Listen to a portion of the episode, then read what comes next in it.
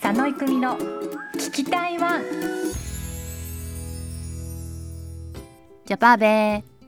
佐野育美の聞きたいワン。12回目の配信です。いつもお聞きいただきありがとうございます。多謝多謝。毎日暑いですけども皆さんお元気でしょうか？もう外はね溶けそうに暑いですよね。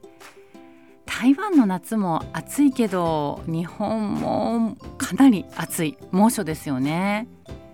もう気温が35度以上とか40度近いとかニュースで見ると台湾より暑いんじゃないかなと思ってしまいます。SNS を見ると台湾と日本どっちが暑いって暑さ比べをしているのをよく見かけたりします。台湾のが暑い。いや日本はもっと暑いよみたいな。こう暑さ自慢をしているようなっていう光景をね見かけたりします。で、えー、SNS といえば番組もインスタグラムやツイッターに公式アカウントがあります。ぜひフォローしてください。そして感想もお寄せください。えハッシュタグ聞きたいワンをつけて書き込んでくださると嬉しいです。喜んでコメントを拾いに行きますのでぜひ感想を書き込んでくださいね。お待ちしています。さあ前回のエピソードで私あの老後に冬は高尾に住みたいと話しました。なぜ高尾の冬がおすすめなのかもう一つね大事なことを言い忘れていたんですよ。あの高尾の冬は雨も少なくてカラッと晴れる日が多いんですよ。気温も20度前後で空気も乾燥しているからとても過ごしやすいんですね。で実は台北の冬は意外に寒かったりするんですよ。冬の台北に行ったことがある方わかるかもしれません。気温差がね結構激しいんです。まあ、しとしと降る雨も多くて湿度が高いのでねさらに寒さに追い打ちをかけるそうなんです。また暖房設備も整っていないところが多くって弟が冬に台北に長期滞在してた時があったんですけどももう毎日寒い寒いとなんかあのメールで連絡をくれたのを覚えています。え台湾ってあの、ね、南国っていうイメージがありますよね。南の島という。でも同じ台湾でも冬はねこんなに違うんですよ。意外ですよね。冬の台湾ってあまり行かないんですけども一度あの仕事で台北に行った時にお休みを取って高尾まで降りたんですね。やっぱりその時にああすごい高尾暖かくてなんかカラッとしてお天気もいいしああ気持ちいいなって冬の高尾ってあこんな過ごしやすいんだなって思ったのを覚えています。私は特にね寒さが苦手なので冬は高尾に住みたいですね。うん。さあそんな高尾についてエピソード11では再開発をされて大きく変わったベイエリアのことなどをお話ししました。いつもあのゲストなしの回はだいたい15分前後でまとめるようにしているんですけどももう力が入ってしまって結局出来上がりが24分になってしまいました。しかもこれあの話しながらかなり長くなりそうだなと思ったので途中でまあ切ったというか急遽2回に分けることにしたんですよ。うん、で今回は、えー、高尾の後編になります。注目されているベイエリアの他にも昔ながらの魅力のあるスポットがたくさんあるんです。高尾にいたらぜひここに行ってほしいという場所をご紹介します。時間が足りるかな？急いで話そうかな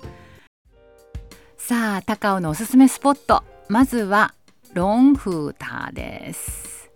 えー、竜の虎の塔と書きます。竜子塔とも読めるのかな？日本語で。中国語ってちょっと読み方難しいですね。現地の言葉で読んだらいいのか日本語読みしたらいいのか。ちょっと私が話してる中でもごっちゃになるかもしれませんが基本中国語で読んでいきましょうか。はい、ここは、えー、高尾を代表する観光名所なのでご存知の方も多いかもしれません。リエンツータンという湖があってそこにカラフルな2つの塔が立っているんですね。でその入り口が竜と虎になっているんです。で竜と虎は大きな口を開けていて竜が入り口虎が出口になっていますでなんでかというと道教では十二支の中で竜が最も良い動物で虎が最も悪い動物だと信じられているそうなんですね。なので竜の口から入って虎の口から出ると善人になれると言われているそうなんですよ。ここはパワースポットとしてもとても有名な場所です。この塔は7層になっていまして上まで登ると結構な高さがあるんですよ。この湖の周りには他にも廟や神様の像などが立っているんですけども以前私がこの塔に登った時も、まあ、周りのそういった景色が見れてとても綺麗でした、まあ、塔のね上まで登って降りてこられることをおすすめします。最近 SNS でロンフーターの修復工事が行われていて中に入れなかったという情報を見ました。で今どうなってるのかいつまで工事してるのかちょっとわからないんですけども、まあ、せっかく行ったらねやっぱり中に入りたいので是非情報をチェックしてから行ってみてください。ちなみにこの番組のロゴにもロンフーターのイラストが描かれています。このロゴはあのエピソード1と2のゲストに来ていただいた佐々木千恵さんに書いてもらったんですけども千恵さんにはロンフータを絶対書いてとリクエストしました。やっぱり私は高尾にゆかりがあるし高尾のシンボルでもある。で何度も行ったことがある。大好きな場所なのでお願いして書いてもらいました。番組を聞き終わったらぜひロゴを見て確認してみてください。続いてのおすすめスポットはメリーダオ駅です。えー、美しいに麗しい島と書きます。美麗島とか美麗島って呼ばれてるのかな。この駅は高尾メトロ MRT の駅なんですけどもインターネットの調査で世界で最も美しい地下鉄駅のランキングで2位に選ばれたこともあるそうなんですね。この駅のコンコースの天井にはステンドグラスで作られた光のドームが広がっているんですね。2本の柱を中心に大きさが直径30メートルもあってなんと4500枚のステンドグラスが使われているそうなんです。もうね壮大で美しい世界最大級のガラスのパブリックアートになっているんです。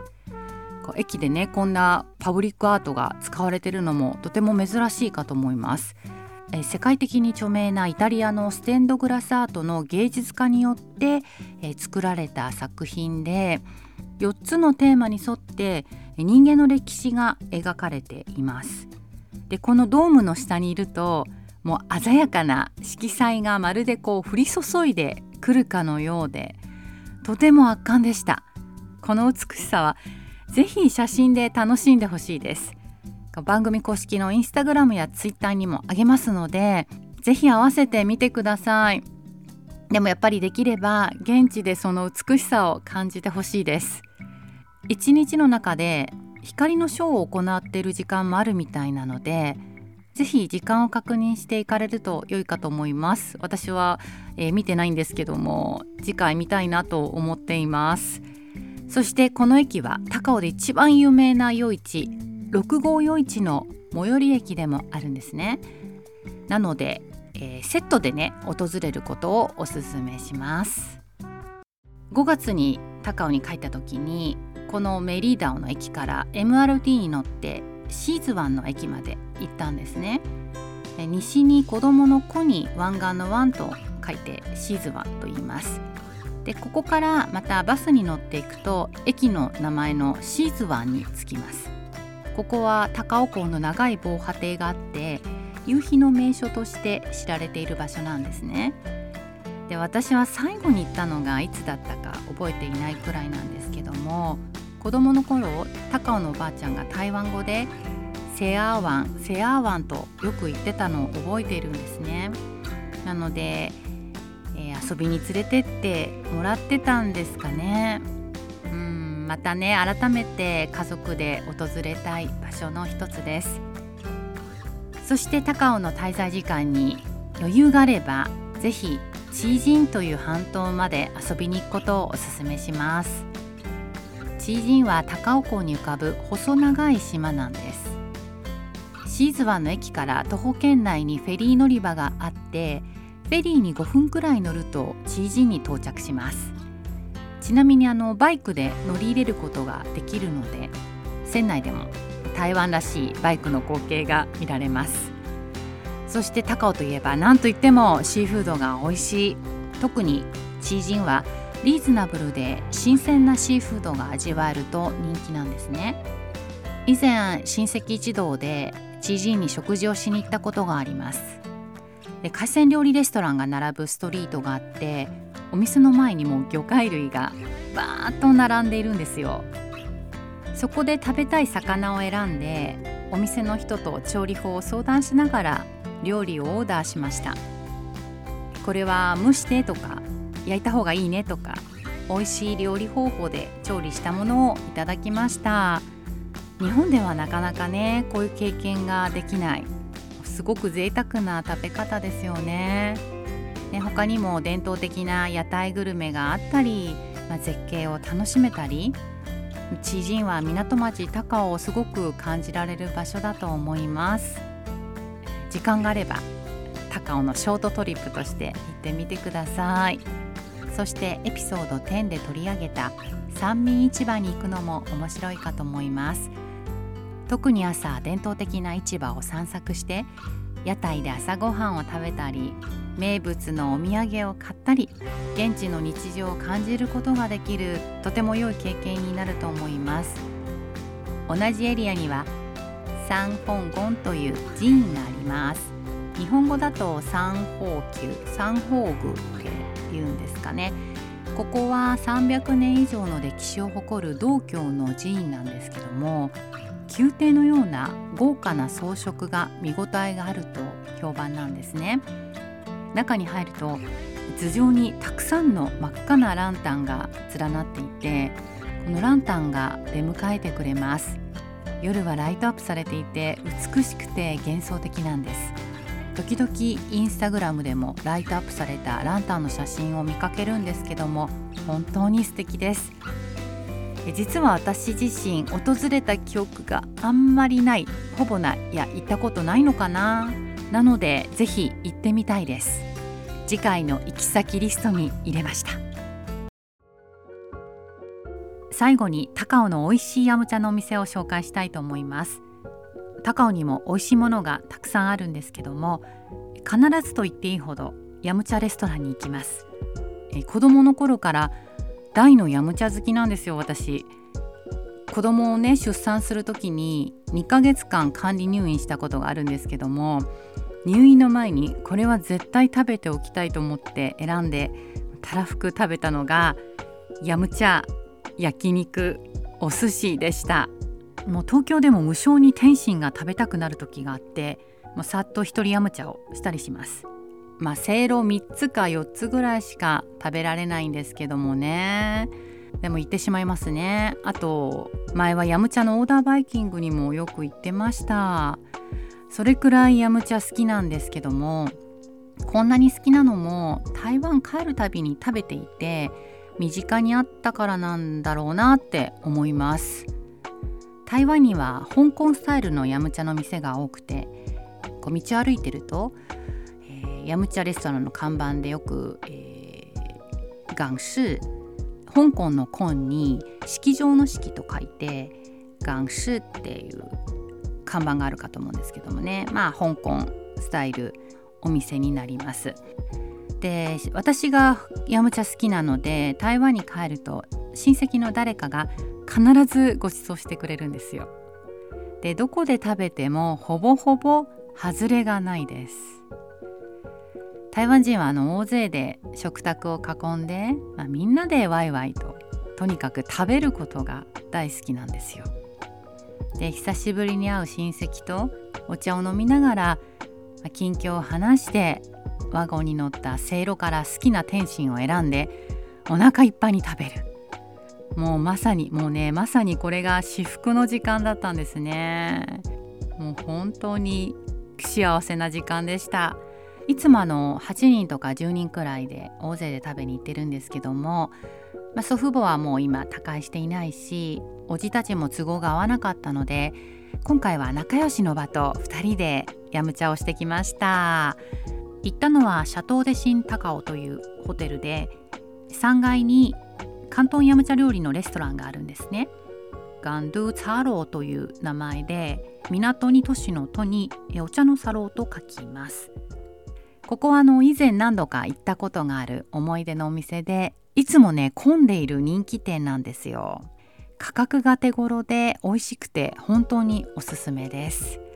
今回は2人だったのでたくさんオーダーできなかったのがとっても残念だったんですけども、えー、食べたのはエビの蒸し餃子でしょ、えー、大根餅鶏の足のトーチソーススペアリブのトーチソース蒸しエビチョンファンなどを食べました。いつもあの頼む定番中の定番でどれも美味しかったんですけども特にスペアリブのトーチソース蒸しは絶品でした。もう美味しくておばとうなりましたね。これは美味しいとなりました。高尾でヤムチャをするならこちらの店がおすすめです。高尾のことまだまだ紹介したいことがたくさんあるんですけどもやっぱり時間が足りなくなってしまいました。私自身も行きたいところがいくつかあるので、えー、次回帰った時にしっかりと取材をして高尾編の第3弾としてお伝えできればと思います。楽しみにお待ちください。またあの高尾の情報何かありましたら番組までお寄せください。